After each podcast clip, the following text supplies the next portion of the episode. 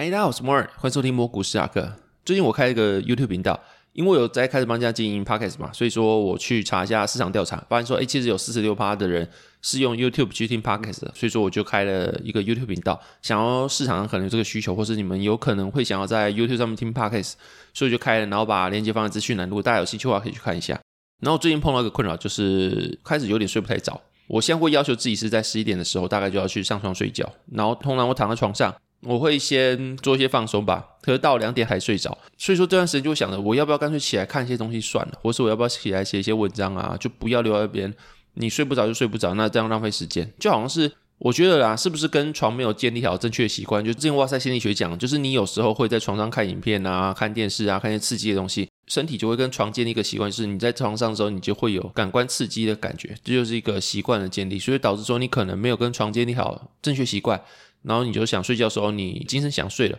但你的身体还是会亢奋，就会导致你没办法睡着。我现在好像这种感觉，或是说我算是一个生涯转变期吧。所以说你现在有个转变期，开始接案的初期，有点像创业初期的感觉，就是无时无刻你其实都会想着自己是不是可以做更好，有什么 detail 的东西你可以再去做。睡着之后好像是也有点选择太多，就是你其实，在睡觉的时候，你可以写，哎，你再加个网站，或是你都用好了，你是不是可以到脸书的社群打广告？哎，打完之后，你是，哎，你还是不是可以到一零四接广告？啊，你是不是还有其他东西是没有 follow 到？或是你现在去 Google 一下，是不是还有其他的接案需求等等之类的？反正就是有太多的东西可以做选择，所以导致说我可以无时无刻想说，我是不是可以做一些东西？然后需求啊，或选择太多的时候，反而会让自己定不下吧。我不太确定是不是这样讲，反正就是这是最近遇到问题的。但有个好处就是我开始运动，然后之前我有伤到肩膀，但没有跟大家讲，就是我的肩膀有点受伤，没办法做那种垂直往上推的动作，像肩推之类。但最近有点比较好了，所以开始慢慢恢复运动，然后也有成功慢慢瘦下来，皮肤也有变好了。虽然说最近开始睡不太着，不知道皮肤之后会不会再度恶化，但最近皮肤是变得比较好，然后痘痘也都不见了。然后最近在运动的时候有听 Podcast，然后就听到一个。叫做不明白 Podcast，然后里面去访问了一些中国人啊，或台湾人这些两地之间的人，然后里面有访问了两个中国的中小企业家，就是有自己开业的，然后算是中产阶级吧。然后其中一个他觉得他十年、二十年之后，中国整个经济环境啊，跟政治环境只会越来越差。他们目前还是在里面生活的，所以说他们都是变音处理啊，或者是说他们有化名之类的。然后其中一个人他说他投资了两栋楼都是烂尾楼，所以说他决定要把他所有的钱撤出股市啊，然后把所有人民币都换成美元或者其他资产，就是他完全是看衰中国的每个资产的感觉啦。然后所以说他们自己好像也开始买东西开始缩手，连那种企业的一些小老板他们都开始缩手，就是东西能够省就省，比如说。车子能开就开，明明就有钱去换起来，他就觉得说未来十年二十年可能不好过，手上钱可能不够，永远都觉得说可能未来会赚不到钱，所以说这种心态就让我们消费缩手，就有点像是通缩感觉啊。反正就是大家开始面临一个觉得未来不会好，所以说现在东西应该要节约的心态。那这其实算是一个反应吧，就是能够活下来已经比不能活下来幸运了，因为其实很多人是在那段疫情之中，或是有很多很多的封城之中死去的。能够活下来已经够幸运，但是活下来之后，未来也没有希望，所以说导致你要缩减支出啊，或者是你要想办法去离开国内。然后这个情况下就有点像是过去很多危机的缩影，然后就会让我想到，常常会听到有人说，哦，可能回到二零零八，回到 SARS 啊，那个时候房价很便宜，股票很便宜，我如果是回到时候，我一定 all in，就是好像是送分题的感觉。你知道很多人会觉得它是送分题，但是这种东西就跟现在的香港一样，最近的香港房子很便宜啊，像长江实业他们用市价七折去卖房子。或是恒基造业也几乎是打折出清他们的商办等等之类。如果是你敢买吗？就现在也是一个危机啊，也是终于房子跌下来，然后你终于可以买砍半哦。那今天大家都说什么七折八折我就买，现在是砍半哦，你敢不敢买？就这样子啊，大家都觉得说什么？现在看过去那种上帝视角哦，什么东西很便宜，但真的，如果今天是你在身临其境的时候，因为你看嘛，每个过去它都是当下，然后你都不知道未来长什么样子。如果说你今天知道说哦，现在很惨很惨惨，但是明年一切都好了，那这样的话你会把你手上的资产去打折出清去赔钱吗？不会吧？你的房子一个买一千万，你打八折好了，你就赔两百万，怎么可能打折出清？两百万对于一个一般上班族来说也是一笔大笔钱吧？所以你怎么可能说什么？如果你知道明年就好，那你怎么可能去配钱卖？一定是你知道现在不好。对未来也没有希望，然后就像什么台海战争的时候，会觉得中国打过来，或 SARS 时候会觉得哦，大家会不会死光光？或者说什么零八年的时候，大家会觉得说什么自由经济市场这套没效了，这个东西要终结，大家已经不知道未来要怎么去生存了，未来体制会变怎么样子？要这么绝望的时候，才有办法真的是让你的资产用打折出清。无论你说股票或者是房地产都是一样。你说二零二零年的时候，COVID nineteen 的时候也是啊，如果今天没有美国撒钱的话。那如果中小企业全部都因为疫情关系断链的话，然后很多很多的人因为这样失去工作的话，你觉得现在经济可以拉回来吗？不可能嘛。虽然说现在有一些通膨的问题，也可能是后遗症，但是问题是每个当下你都会看不到未来的希望，就是因为看不到未来希望，才会把资产大降价去做出清嘛，赔钱出清嘛。所以说现在用上帝的视角去看以前，都觉得哦，当下的时候是送分题，但是目前香港有个送分题，你敢不敢买？也不太确定嘛，因为你不知道说未来香港会不会回来，过去的荣景，或者说中国会不会真的它的消费会好起来？像日本也有失落三十年啊，所以说谁都不知道，然后就会让觉得说这个东西就是人性，大家都很高估自己，大家都会觉得说哦，自己可以超然于人性，但其实没有什么人可以超然于人性的。然后最近还有遇到一个事情，也让我觉得说，其实大家都是在人性里面去回圈而已啊。就最近我有个自己在开企业的小老板吧，他跑来问我问题，他说他借钱买了某档股票。然后最近跌了十趴，他现在想要不要加码？然后他的理由是他知道他是半导体，然后他知道半导体未来一定长线发展好，他是不担心，但他就是想问我意见。可问题是，第一个就是他的身份对我来说就是个创业的小老板。那你今天可以创业，成功创业好，你一定是受过筛选的那群人，一定不是。最底层的韭菜，或者不学无术，或是没什么经验的一些比较没什么社会历练的人，他一定是在他的专业领域有什么 know how，然后心理素质是够抗压，他能够创业成功嘛？无论你说什么创业要不要机运，但除了机运以外，你一定需要一些自身的努力嘛。所以他一定是做过基本筛选的一些人。所以他今天问我这个问题，我是有点小惊讶。当下的时候，因为发现，哎，其实这样子的人，他其实都是逃不过回圈，人性的回圈。然后之所以会这样问，他借钱买了某档股票，然后最近跌了十趴，他现在想要不要加码？要不要卖，或者要不要加码？这个没有正确答案。我之前就讲过好几次嘛，就是你的经济状态，你下个月会有多少人进来，你这个月要付多少保险，所以说你扣一扣之后，你还剩多少钱？你家里有没有老人要养啊？或者你家就是你一个人温饱，全家温饱之类，这些东西又不一样，所以说导致说你这个东西你不能做判断。二来就是你买什么东西，你同样的标的好，你有没有做研究？那你以什么理由买进？那这个回应都不一样。那我当下也是回答，半导体它很大嘛，因为上集我有讲过，半导体很大。你从上游有什么 IC design 啊，或者你说什么矽智财啊，到中间的代工啊、封装啊，然后中间还有什么晶圆厂啊，然后下面还有什么模组厂啊，反正就是半导体很大，但它要分很多很多的阶层。那阶层只是一个分类，那还有终端产品的分类，比如说什么记忆体 IC 啊，记忆体 IC 还有分什么？还有分 NAND Flash 啊，或者 No Flash 啊，然后还有分什么？DRAM 啊，SRAM 啊 n a m e Flash 还能够去做什么？可以去做 SSD 啊，或者什么各种的应用。所以说，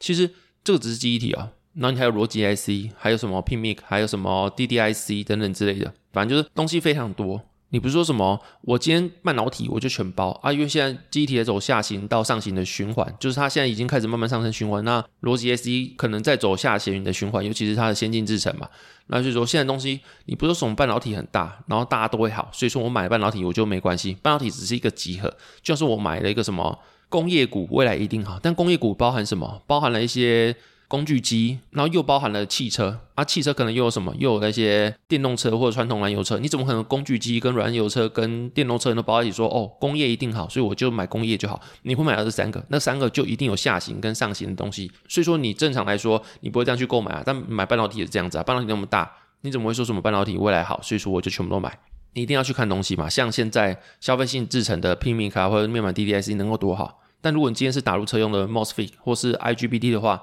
长线有看好的。所以半导体它是一个，你说半导体好，所以我就买。它是一个没有研究的时候才会产生的想法。那如果你今天真的有研究过之后，你就不会说什么半导体好，你一定会说什么族群好，什么族群不好，那或是你要怎么去购买，那你一定会有更细的看法。我真这样讲。然后第二个是，今天你没有研究非常细的话，你遇到这个股票了，我就不说这是什么股票，因为没什么意义，讲这个对故事没有什么帮助。就是你今天。遇到这个股票，因为你没有什么研究，所以说它只是一个随机事件。大概就是你看到谁推荐这道股票，或是说你们打开 App 看到这个股票，你就买了它。它并不是什么你研究的非常透彻之后才出现的一个真命天子，那就只是一个盲目。对，就是只能说这是个盲目而已，因为你根本没有研究过。你遇到它只是一个随机事件，那你就是去制作一个随机事件，那就是一个没有意义的事情。那后面还回来一个，就是因为你今天都是一个。算是创业的小老板了，那今天你已经过的生活已经没有比一般人差，那为什么还要为这事赌命？应该说你今天这场投资成功怎么样？你可以过更好生活吗？会比现在好多少？你现在如果都已经吃牛排，你要吃什么？那如果是美国的 Prime 等级牛排到什么 A 五和牛会差多少？可能就差那么一点点感官享受。但你今天如果失败的话，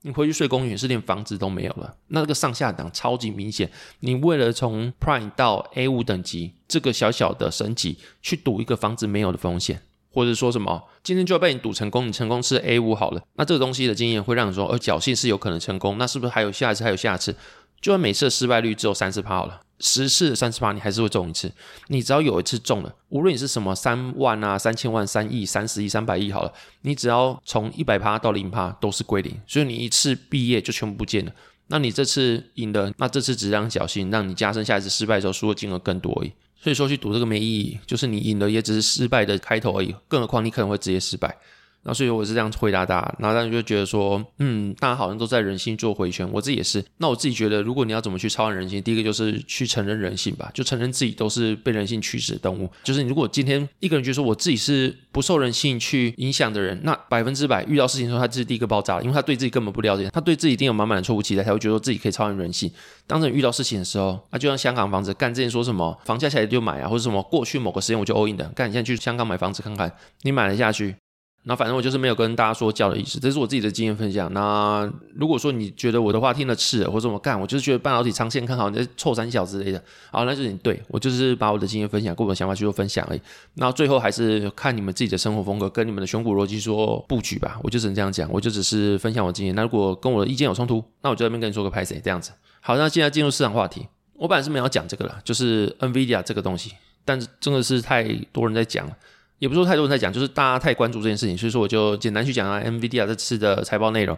它二十四号凌晨的时候公布第二季财报，营收到一百三十五点一亿美金，季增八十八趴，年增一百零一趴。另外就是它展望非常亮眼，因为大家其实都知道说 Q 三或者说我们现在认知的 Q 二财报年度的 Q 三。好不好？它其实是有一个共识，就是市场会觉得说，NVIDIA 它会卡在 CoWoS 这关，所以它产能会问题，因为就做不出来嘛。那它会估计说 Q 二的营收会受到压抑，但它的 Q 二其实是轻松去超过市场预期。除此之外，它也预计下一季的营收到一百六十五亿美元，那年增是一百六十九趴，就是你会听到一个世界上前五大的公司的年增会到三位数。这是一个你过去没办法想象的成长力道，它明明就是一个世界前五大公司，但它的成长力道却比一般的成长股、小型股还要强，这是一个非常匪夷所思的事情啊。那另外就在 data center 的销售额推动下，它的 non-GAAP 毛利率扩大到七十一点二趴。它做一个就基本上是一百块，它就赚七十块，然后其他三十块在下游的供应链去分，所以基本上它就把所有大部分利润都拿走，然后这种比较小利润再让那个什么数十家、数百家的供应链去慢慢分。什么你是组装厂啊，你是什么记忆体啊，然后你是什么模组厂啊，然后你什么之类，反正你们再去分啊。然后我先把七十趴都拿走，这种感觉。然后另外就是它 data center 的晶片的营收季增一百四十一趴。然后年增也到了一百七十一趴，主要是由于那些 CSP 的 provider 跟大型的互联网公司对他们的 HGX 的平台的需求不断增加，像他们的客户就是 AWS 啊、Google Cloud，或者 Meta 或者 Microsoft 的 Azure 之类的，他们就是这些大型公司都是他们的客户嘛。然后另外他也提到，就各行各业都因为 AI 受惠，就是不断吹 AI 就对，比如说 Meta 它的 Reels 因为用 AI 的人工智慧去做参与之后。它的 Instagram 上面的使用时间增加了二十四趴以上，然后另外就是微软的 Copilot 也增加了 AI 的内容，好像售价提高了三百美金吧，我记得就是你月费再多三百美金，好像是这样子吧，我没有记错的话，这个数字我不确定，但就是在大幅提升的售价，然后显然就是可以让它的利润再进一步往上提升，然后对人类的生产力很有帮助，比如说可能三个工程师搭配 Copilot 可以做五个或者六个工程师的事情这样子。然后无论是法律啊、销售，或者是客户支持，或者是教育领域，所有的很多很多专业人士都会透过 AI 去增加他们的生产力。然后另外，他们也宣布要跟联发科合作，在车用晶片上面去开发汽车的 SoC 芯片，就是 System on Chip 系统单晶片，就是它把所有所有东西都整合到一个晶片上面。然后像过去可能是把什么 CPU 啊、GET 啊、逻辑元件类比 IC 这些东西都做成。不同的晶片之后放到不同的集体电路上面，然后最后还有一个亮点就是它推出 L40S 的新的 GPU。然后这边财报稿分析说，因为它不需要现金封装，然后再加上全世界他们的 AI server 有降规的趋势，就是他们可能不需要用到那么好的，但他们可以用一些比较小的语言模型啊。那如果今天你真的不需要那么好的 spec 的话，过去他们对于市场对于 AI server 的估算都是用高规的 AI server 去做估算。那如果现在这种低阶版的进来的话，是不是这种估算重新估算？之前去全部做高阶的东西的话，是不是就受到排挤？因为比如说你现在不用现金封装了之后，还需要那么大的散热吗？啊，或者说今天 CSP 的 provider 就那几家嘛？那今天他们一直砸钱去 NVIDIA 之后，是不是代表传统伺服器的资本支出也会受到排挤？比如说像是传统伺服器的品牌厂惠普啊，或者 Dell 之类的，或者机壳啊、组装等等之类，你 AI server 大概是五十万美以上，那传统伺服器大概是二十万左右。那今天是不是买一台 AI server 可以买快三台的传统伺服器？那今天我东次用个即可，无论是 AI server 或是传统伺服器，那我今天我是不是买了 AI server 之后，我就大幅排挤到我的传统伺服器的量？或者说我今天两个都有做的话，可是我今天 AI server 用比较多的话，是不是我出去的机壳又比较少？因为我的传统伺服器其实是用比较多机壳，但是它被排挤了。所以说今天低阶款的 GPU 也出来，也不是低阶款，就是入门款 GPU 也出来之后，那是不是对于一些公司来说它不是利多？就是对辉达来说它一定是利多，因为 AI 好等于辉达好，但不代表说整个供应链都好，一定会有东西受到排挤，或者你今天做传统伺服器跟 AI 都做的话，是不是就会受排挤？除此之外，我们撇出情绪面这种每个人都可以去预测的事情。那我们直接讲，就是过去有人讲过，就是你如果去问系统厂或者零件厂说有多少的业绩来自于 AI server，其实意义不大，因为其实这个逻辑可以反过来想，因为你进入 server 的产业，这个门槛很高很高。那之后你今天已经进入 server 产业之后，你要再从这边跨足到 AI server 产业，其实没有什么太大的门槛，几乎你可以说是无缝接轨，所以导致说每个有规模的 server 厂其实都可以做 AI server。所以这个就是大家都能做的事情。为什么我要给你某一个厂商独厚？因为大家技术条件其实都差不多。那最后最后，其实每个厂商多少都会有 AI server 的比重，而且它的比重在他们营收比重可能是比较平均的，会开始往这个方向去走。所以说，今天某个人说我是独家受惠 AI server 的厂商，这个东西你可能要先打个问号，或是说它受惠在哪里？是真的有什么东西是其他的 server 厂没有办法做到的技术？如果这没有的话，其实未来的话会朝每个厂商的营收都会往这个方向去做平均，这个趋势前进啊。所以总之，AI 是好的，你可以直接连接到 NVIDIA 是好，但是你没办法连接到供应链是好的。然后，就算今天它的技术是好，它也是对 AI 来说受惠非常多，占它营收比重非常蠢。但是今天要看你对股价想象什么，有些人他已经估到 FPE 在二零二四年还要二十倍啊，或者什么之类的。那今天好东西好了，你买的不好价格也是 GG 嘛。就像我之前讲，你买了一九九九年的微软吧，两千年微软它是好东西嘛？它从两千年到二零一五年之间，它市占提升多少，推出了多少好产品？但是如果从两千年的高点买进去之后，到二零一五年你才刚刚好回到原本的位置，是有好东西实体经济上是好，但你在股价上面买到不好的价格，它还是 GG。所以说好东西不代表它就是唯一支持你能够买进去的理由了，你还是要去看它估值吧。然后，另外除了 AI 市场以外，我也观察到一般的北美消费市场，它有复苏的迹象，但是复苏是有点复杂的。就是最近沃尔玛它开出它的财报，那我快速带过，就是它的业绩超乎预期之外，还挑升了全年的指引。然后它也表示它的电商业务是增长的。那因为沃尔玛它的性质属于低价策略，代表是一般阶级那种一次买不多，单价不高，所以它就跟 Costco 那种你受到景气影响不大，因为他一次买很多，然后又属于比较中高阶级人在去买的人。不一样，他就非常能够反映这种一般底层，但是大多数人他们的经济需求或他们的购买欲望，以沃尔玛来说就很能代表这样的阶级。然后以沃尔玛这份财报来说，它不仅上修了全年的财测之外，它的线上跟线下，就是无论你实体店面或是它的线上的电商的销售都同步走强。那除此之外，因为大家都知道，就是沃尔玛它属于低价策略，所以它一定是食品啊，或是那些民生必需品，它的消费一定是占大多数。但是另外，他们的 CFO 有提出一个比较特别的观点，就是说，诶，虽然说消费者还是谨慎的想要省钱，但是沃尔玛本季有看到电子商品跟大型家具这种非必需品，就是耐久材的销售有回升的迹象。那另外，他们整体利润也是提升的。虽然说因为受到不利的产品的影响，就像是利润比较低的食品差货，他们的比重上升。然后除此之外，他们的客户的消费次数跟金额都较去年有所明显的提升，这样子。那所以说，我们可以在这份的财报中看到，他们上一季的食品业务跟杂货业务的表现都比预期还要好很多。那同时也有反面的厂商，像是他们的竞争对手，他可以宣布下修全年的财测。那相较于沃尔玛的性质来说，它给还是有点不一样，就是它的杂货只占它的百货全年营收大概二十趴左右，但沃尔玛来说，它占了一半以上。然后另外的话，消费者对于他们他给的服装购买啊，或者家居装饰品或者非必需品的话，他们看到在这上面消费者消费缩手的迹象。那另外他们花了更多钱在购买食品原料跟租金上面。然后不止他给像是美国居家的修缮龙头 Home Depot，他们也下修了全年的财测。那他们的营业项目就比较像是公司的零售店面。或是居家服饰啊、五金百货，或是材料，或是园艺用品等等之类，就是比较属于你今天有钱的，那如果你才会去换。比如说我今天园艺想要把我的庭院整理得更好，但是今天我肚子饿的时候，可能就比较不会去做这件事情。但如果今天肚子不饿了，然后感觉到手头有钱，那我可能就去做这件事情，就属于一种景气好时候这种东西才带上，景气不好的时候，消费者会优先去缩减这些方面的支出。那就说今天你看到沃尔玛它的业绩比过去预期还好，然后也上修全年财测，但同时它的对手，然后你说就是同个领域，但是可能他们的顾客的性质有点不太一样的 Home Depot 啊，或是你说 Target，他们都下修了全年财测。那就这两个比较矛盾的事情，可能我目前的看法啦，第一个就是沃尔玛它的业绩好转，可能反映了消费者对于消费可能往必需品去做转向，就是他们可能会花更多的钱去购买他们的必需品。然后会去缩减其他地方支出，所以有种选择性的购买的情况出现。那第一个就是他们的业绩亮眼，可能跟去年的时候同期他们在减价促销，还有供应链的问题有关。所以像去年的时候可能是大降价啊，然后所以他们无论是营收或毛利率都受到非常大的侵蚀。那所以在机器下面他们的营收就感觉很亮眼，所以有种机器下面的美化的感觉。那另外我在发这个分析文章的时候。巴尼利有在下面留言说什么？沃尔玛其实它的定位跟 Target 不太一样，像是沃尔玛的商场内容比较偏向是必需品这一块。然后从他在那边的看法是，目前消费者对于消费的需求有从精致化的需求去调整回对于必需品的要求。然后高阶消费品当然就是一直都是有钱人还是一直很有钱，所以说它一直是跟经济周期是脱钩的。然后他这段话就能够印证刚刚的推估，就是消费者有把更多占比的预算去放在食品杂货等必需品部分，然后那些比较精致啊高阶需求是受到有些排挤的。那另外，但是巴尼还要讲一句话，就是让人家比较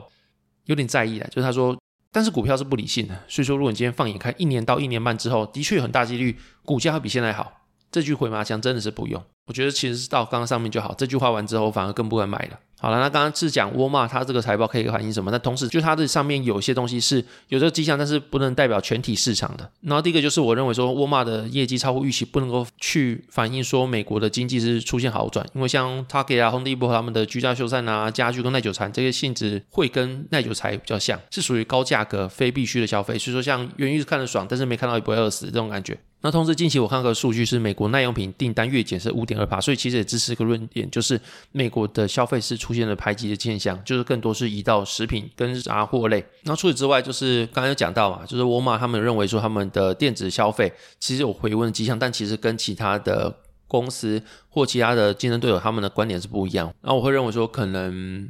它能够代表是什么？电商。或者代表说他们的单店来客的次数人流变多了，所以说同时间因为人流变多，所以他们的销售表现也会比较好。但这个可能是因为他们是比较属于必须消费品，所以他们可能是他们性质会导致有更多人流进去，所以才会带动整体营收。但是对于其他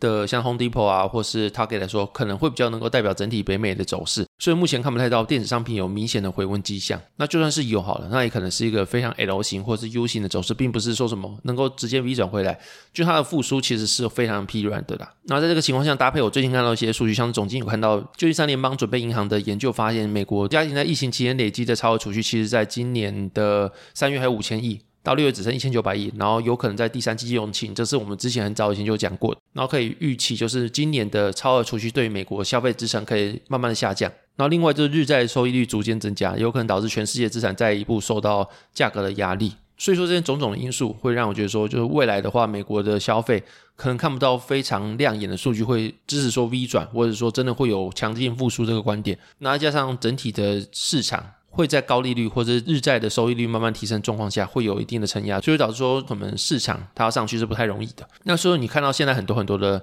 消费电子啊，或是一些产业，他们已经走到循环的低谷，准备要往上了，然后估值也是在历史的低点或者是绝对低点。可这个情况下，这次景气循环中，可能很多东西就算上行好了，它的上行也只是循环的关系，并没有长线题材，但是复苏可能就不漂亮，像是 DJ、DDIC 等等之类的。直白来讲，就是它可能上行了，然后它真的是股价往上也不会到二零二一年的水准，那可能就是只是一个比较小的反弹这样子而已。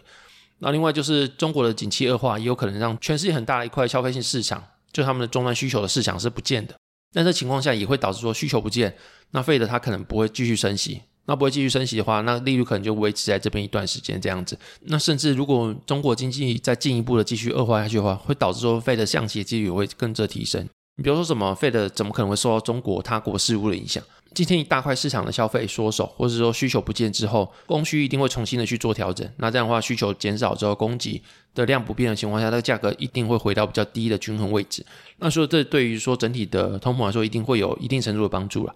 啊所以说这会导致说 Fed 可能不再继续升息，然后甚至说如果继续恶化下去的话，通膨下去的话，那有可能是降息的速度比预期快一点吧。那这个就只是预测，就是你真的要看到降息，一定是什么？一定是通膨快速下降，但是这个是不太可能。那另外就是衰退出现，那这个你要看的话，反而是有可能在这块去做出现的。反正总之就是中国这边会压抑费的升息的步调。那另外就是因为全世界都烂，那唯一不会受影响就是高阶的需求，那就导致说可能市场会寻求更高阶的产品，因为中低阶都会死嘛，所以说大家就寻求更高阶的产品，去看有没有一条出路这样子。那所以说今年如果你要找行情的话，因为大部分的循环都会是短循环或小循环，所以你要找大长线趋势去跟走，像是 AI 车用或者高价品走。刚刚都讲过，就像是今天你的电动车取代燃油车是趋势。那今天电动车上面会用到的，大家都叫它是行走的手机嘛，它会用到的一些电子元件一定比燃油车多很多。那这些电子元件有哪些是车用上面有门槛的？那或是长期来说只会越来越多，年化负荷增加的，那这都会是长期的趋势。所以你就会往 AI 车用或高价品走。然后另外奢侈品的部分，所以说它算是高价里面部分，但是中国很烂的情况下，奢侈品应该会被压抑，像什么爱马仕啊，或者这些精品的品牌。然后美国也出现了消费的选择性的排挤，所以说对于精品来说，应该也不会有太大购买力道。所以说奢侈品部分可能会受到排挤。然后最后就是美国下半年的消费者的支出应该是会减少，那对整体经济来说也可能会带来一点的压力这样子。然后所以说整体而言还是废话，就是估值适应的指标。然后所以你的好东西买在不好价格也是撩人，然后你烂东西买到超低的价格，那也是个好的交易。所以说你买东西之前。虽然说它是明确需求，或是回到刚刚讲随机性的问题，你今天看到某个股票它在某个位置，然后今天它下跌了十趴之后，你觉得很便宜的，你就想买，但是你还是要去看估值，它今天的很便宜，或是你第一眼看到那个价格定锚那个价格，它可能是历史的高点，然后它下跌十趴，你就觉得很便宜，但是它可能还是历史低点的上涨三十趴，那它可能就不便宜，所以就不要因为某个随机性的事件，就对一个股票或者对一个价格去做一些。爱上的部分吧，或者什么迷恋的部分，你还是要看估值啊。然后你就算长线题材，你还是要看估值，估值才是一切的硬指标。然后下半年可能会受一些承压，然后就给大家做参考吧。那接着进入讲话时间。第一个笑话是昨天梦见 TFBOY 三个人想打我，但我很轻松就躲开了，因为他们左手右手都是慢动作。好，这个笑话由地方投资达人学人投资赞助提供。然后第二个笑话是坏事一定要在中午做，因为早晚会有报应。好，这里面如果喜欢节目，可以 Apple Podcast、Mr. Bus 跟 Spotify 给五星评价。那如果有商业合作需求，可以在下面资讯找我商业合作的信息。那如果想加入我的私群的话，可以在下面找我的私群的连接跟相关的一些事宜。那今天我们到这边，谢谢大家收听，拜拜。